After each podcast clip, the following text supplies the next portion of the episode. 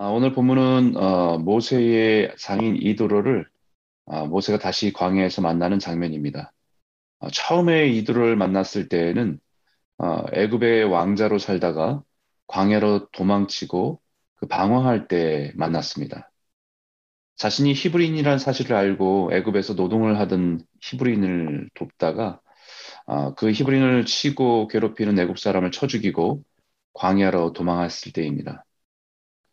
미디안 광야를 지날 때 그곳에서 이드로의 딸들이 다른 목자들에게 어려움을 당하는 모습을 보고 어, 도와준 것이 계기가 되어서 그 집에 초대를 받게 되었습니다. 그때 이드로는 모세가 마음에 들어 자신의 딸 십보라를 아내로 주게 됩니다. 그리고 그 사이에서 태어난 첫째 아들이 게르솜, 그리고 둘째 아들이 엘리에셀입니다. 게르솜이란 이름의 뜻은 나그네라는 뜻이고 모세 자신이 이방에서 나그네가 된 자신의 인생의 모습을 그대로 첫째 아들의 이름에 의미를 부여한 것입니다. 세계 최고의 제국에서 애굽의 왕자 같은 신분에서 하루아침에 광야를 헤매고 다니는 자신의 인생의 현실을 담고 있으면서 한편으로는 인생이 참 허무하다는 마음을 가지고 게르솜이라고 하는 나그네라고 하는 이름을 지은 것 같습니다. 그리고 둘째 아들 엘리에셀이라는 이름의 뜻은 아, 하나님이 도우신다라는 의미입니다. 아마도 처음에는 자신의 인생이 나그네와 같다는 생각을 하며 살아가면서 그의 인생 굽이굽이 하나님께서 도우셔서 살아간다는 것을 조금씩 깨달아 가면 하면서 둘째 아들의 이름을 짓지 않았나 라는 생각을 해보게 됩니다.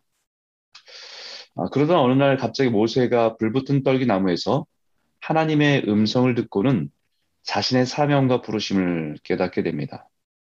그리고는 장인 이들에게 차마 사실대로 다 말하지 못하고 애굽에 있는 자신의 형제들이 잘 있는지 알아보려고 한다라고 말합니다.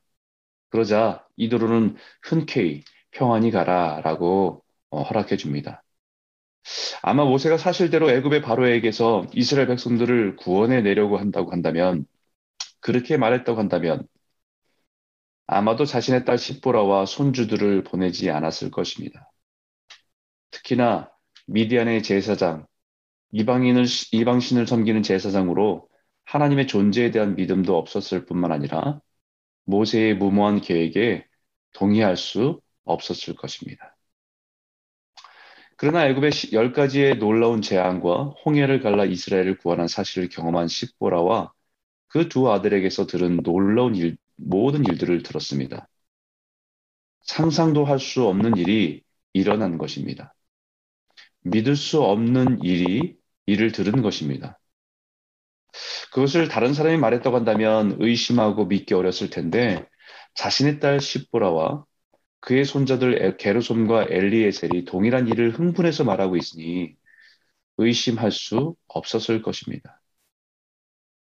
게다가 지금 다시 광야에서 다시 만난 모세를 만났을 때에 그의 눈앞에 있는 사실은 수백만의 이스라엘 백성들이 다들 모든 살림을 수레에 싣고 가축을 이끌고 민족 대이동을 하는 것을 눈앞에서 확인했을 때에 얼마나 놀랐겠습니까? 그리고 그 장인을 다시 만난 모세는 장인이 이드로 앞에 절하고 입 맞추고 장막에 들어가 그동안에 있었던 모든 놀라운 일들을 다시 하나하나 전한 것입니다. 8절에 보니까 모세가 여호와께서 이스라엘을 위하여 바로와 애굽 사람에게 행하신 모든 일과 길에서 그들이 당한 모든 고난과 여호와께서 그들을 구원하신 일을 다 장인에게 말하매 하나님께서 하신 모든 일을 다 전하는 것입니다. 그동안 그들이 살아오면서 또 애굽에서 출애굽을 하면서 광야를 지나면서 어떤 고난과 어떤 어려움들이 있었는지를 다 하나하나 그리고 그 고난 속에서 하나님께서 그들을 어떻게 도우셨는지를 하나하나 다 아, 구원하신 놀라운 일들을 그 장인에게 전하는 것입니다. 그러자 장인 이도로에게 놀라운 일이 일어납니다. 10절에 이드로가 이르되 여호와 여호와를 찬송하리로다 너희를 애굽 사람의 손에서와 바로의 손에서 건져내시고 백성을 애굽 사람의 손 아래서 건지셨도다 라고 고백합니다. 이방신의 제사장이었던 이도로의 입술에서 여호와를 찬송하게 됩니다. 그 하나님의 위대하심을 인정하고 찬송합니다. 자신이 알고 있는 세상의 다양한 신들보다 위대하고 그 하나님이 유일한 신임을 고백합니다. 그리고 11절에 이렇게 고백하지요. 이제 내가 알았노라. 여호와는 모든 신보다 크심으로 이스라엘에게 교만하게 행하는 그들을 이기셨도다 하고 이제 내가 알았노라 라고 고백합니다. 장인 이드로가 무엇을 이제 알았다는 것일까요? 오늘 본문을 깊이 묵상하면서 특별히 모세와 이드로의 장, 만나는 장면에 그의 손자 게르솜과 엘리에셀의 이름의 뜻을 설명하는 이유가 분명히 있을 것입니다. 게르솜이라고 하는 나그네와 같은 의미, 엘리에셀이라고 하는 하나님이 도우신다는 의미에 추가적으로 더 의미를 부여하고 있다는 것입니다.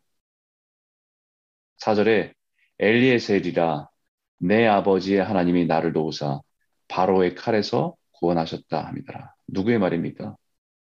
내 아버지 하나님이 나를 모세가 자신의 부모에게서 들은 들어서 믿음으로 붙들었던 고백인데 그것은 작은 믿음으로 나그네와 같은 자신의 인생에 하나님이 도우시기를 바라는 마음으로 그런 이름을 지은 것인데 정말 놀랍게도 그의 인생에 하나님은 애굽의 칼에서 그 강력한 제국의 힘 앞에서 이스라엘을 나를 구원하셨다라는 것을 이두로에게 전한 것입니다.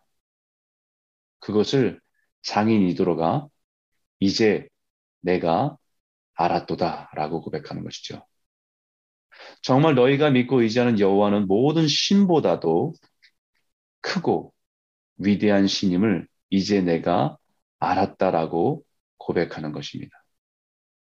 애굽의 수많은 신들도 감당할 수 없는 그 크신 하나님이심을 고백하고 있는 것입니다. 이 고백은 단순한 립 서비스가 아닙니다. 그것은 이드로의 신앙과 삶을 바꾸는 변화가 일어났다는 것입니다. 12절에 보니까 모세의 장인 이드로가 번제물과 희생제물들을 하나님께 가져오매 아론과 이스라엘 모든 장로가 와서 모세의 장인과 함께 하나님 앞에서 떡을 먹으니라 라고 말합니다. 번제물과 희생제물을 하나님께 드리며 이스라엘 장로들과 함께 떡을 떼었다라고 하는 것은 이스라엘 백성들과 한 공동체가 되었다는 것입니다. 한 믿음의 공동체가 되었다는 것이죠.